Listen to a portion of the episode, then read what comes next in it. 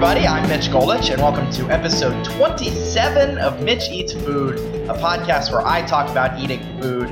Thanks to everyone who has subscribed in iTunes, SoundCloud, Stitcher, or Google Play. And a reminder that while you're at it, why don't you go in and leave me a rating and a review in iTunes or Apple Podcasts? I always really appreciate it. It helps other people find the podcast. So while you're in there, or even if you're not, why don't you pull it up on your phone or your computer, leave me a rating and a review. Now, I mentioned last episode that the podcast is celebrating the one year anniversary, which has been fun. So if you're new at some point, anytime along that year, it's never too late to go back and check out everything that's already in the feed.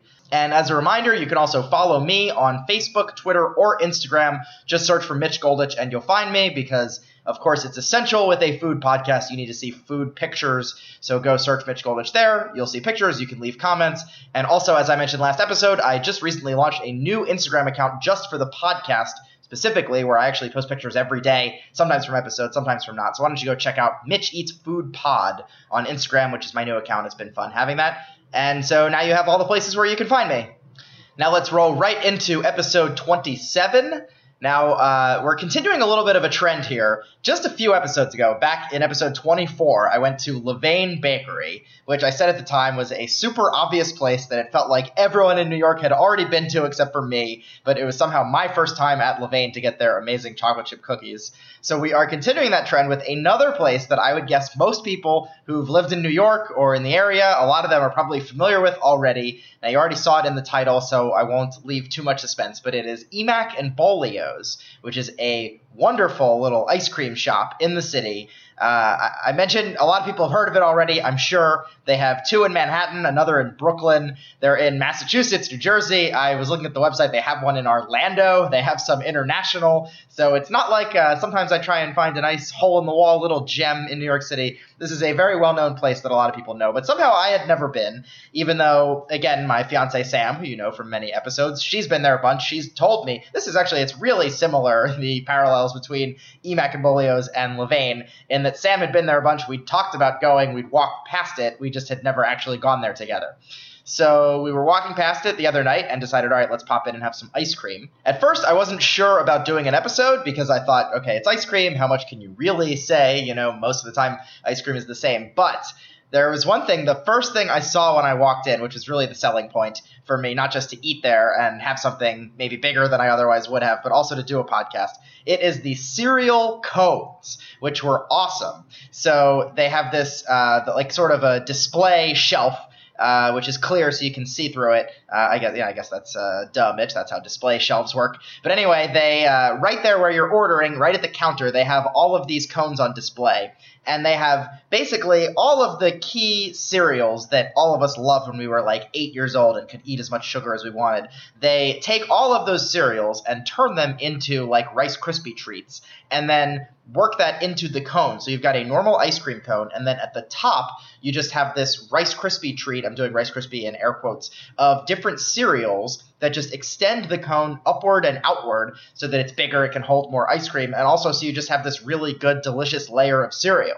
So uh, I'm looking at a picture here uh, to keep track of all the flavors. They had Cocoa Puffs, Captain Crunch, Cinnamon Toast Crunch, Cocoa Pebbles, Fruity Pebbles, Cocoa Crisp, Froot Loops, so, like I said, all the cereals you enjoyed when you were a kid. Plus, they had all kinds of things going on with Nutella and Oreo. They had chocolate pretzel cones. So, I think of all the ice cream places I've been to, and I've been to many, uh, you know, homemade mom and pop shops, big chains, tons of places in New York and elsewhere. I think I can go on record that they have the most impressive display of cones that I have seen, and that is such a huge selling point for this place. I actually, if I must admit, a lot of times I am a cup guy instead of a cone guy. Uh, sometimes, uh, you know, especially when it's just like a plain, boring, normal ice cream cone. Uh, you know, maybe sometimes I'm a plain, boring, normal guy, and it's just easier to eat it out of a cup with a spoon than dealing with the drip of the ice cream cone. But when you see a cone like this, you've got to splurge. So I got the Cocoa Puff cone, and it was great. Uh, like I said, it's sort of made of, you know, how Rice Krispie treat is put together with marshmallow and it's kind of melted down. They just use that same kind of marshmallow, so it has that same kind of texture um, like you'd get from a Rice Krispie treat, but obviously it's made out of Cocoa Puffs. Um, I was debating between the Cocoa Puff cone and the Captain Crunch cone. I sort of have an internal debate whenever somebody asks me my favorite cereal. I have a hard time picking between those two. I do love uh, Captain Crunch as a, an ice cream topping whenever I'm in a place like a 16 handles or I guess somewhere uh, better than 16 handles where they have it available. I almost always put Captain Crunch on my ice cream. But uh, I just decided to go Cocoa Puffs for whatever reason. I saw it, it looked good. That's what I was feeling. It is definitely one of my two favorite cereals. So uh, again, it was just really great how it extended above and beyond the cone, and it just holds all this ice cream. I got two scoops of ice cream. And I uh, also tried a couple because, you know, anytime you go into an ice cream shop, even if you've been there a million times, you're going to pretend that you've never had some of the flavors so that you can try them. So I got the uh, an Oreo and this one called Space Cake, which was cake batter flavored ice cream with shortbread cookie pieces and chunks of red velvet cake. So, got it. It was one of the first things I saw on the menu, and you know, I always like to get something that sounds a little bit different, a little bit cool. That seemed like something that was specific to them that you're not going to get many other places. So, I'm glad I tried the space cake. It was really good. Um, I also tried a bite of their toasted s'more, which was good, and I liked it because it was a s'more, but they also had chunks of Oreo in it, so it was kind of like having an Oreo s'more. So just delicious, a great ice cream place. It was two scoops for eleven dollars, which um, you know seems about right. It was very big. Sometimes when you're measuring in scoops, that doesn't necessarily tell you how big of an ice cream treat you're gonna get. Uh, but this was pretty big, especially because the cone was made wider by the Cocoa Puffs. So it was a great deal, and uh, it was just a fun place. The woman in front of me in line got a root beer float, which was really big. Um, I don't think I've had a root beer float in maybe 20 years, but it was really funny. They gave it to her with the scoop of ice cream in it and a straw, and they were actually like giving her instructions on how to drink it so that the pressure from the straw being in the soda didn't like make it explode all over her, which was pretty funny. There were people with all kinds of good things. It's uh, you can check out their Instagram feed and they've got all kinds of great pictures. But it's definitely one of those spots that I like where you walk in and you look at what everyone else has and you watch other people eat and you see what they've got and check out everyone around you to make sure you don't have any ice cream FOMO. Although it's kind of impossible because if there are 10, 12, 20 people in the store eating, everyone's got something different. It's impossible to try it all. So just a fun environment, a good ice cream, a wonderful dessert. If you're ever in New York City and you're looking for a place for some ice cream, I definitely recommend it. If you walk by one and you're on the fence about popping in, go pop in, get some ice cream. And then one very final note about Emack and Bolio's, and this is uh, so unimportant and not even related to eating the food itself. But I just want to say they had a metal contraption when you pay at the cash register. You know, sometimes you're paying for ice cream and you've got a cone and you don't have anywhere to put it down and you got to get your wallet out and that's a whole thing. I love that they just had this metal contraption that the ice cream cones just slot right into so that they can hold your ice cream cone while you're digging for your wallet and your credit card to pay.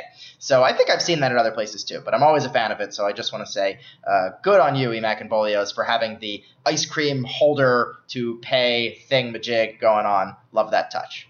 And that's actually going to do it for today's episode. A nice short one. I've been going a little bit longer lately, especially the episodes with guests, but we're back to our original format here, keeping it to 10 minutes. Thanks everyone for listening. If you are new, a reminder, you can go back and check out all of my previous episodes. We're now at 27 of them, a whole year from a bunch of different states, a couple of countries. So make sure you subscribe in iTunes, SoundCloud, Stitcher, or Google Play. I did say earlier in the episode, I did make the point how much can you really say about ice cream? But if you are a big ice cream fan, you can go back and check out episode 8 where I went to Tipsy Scoop and had their boozy ice cream and like actual made with real booze to the point that they show you the uh, ABV of the ice cream. So if you're an ice cream fan looking for another spot in New York, you can go back and check out episode 8. That one, my fiance Sam was actually a guest on the episode.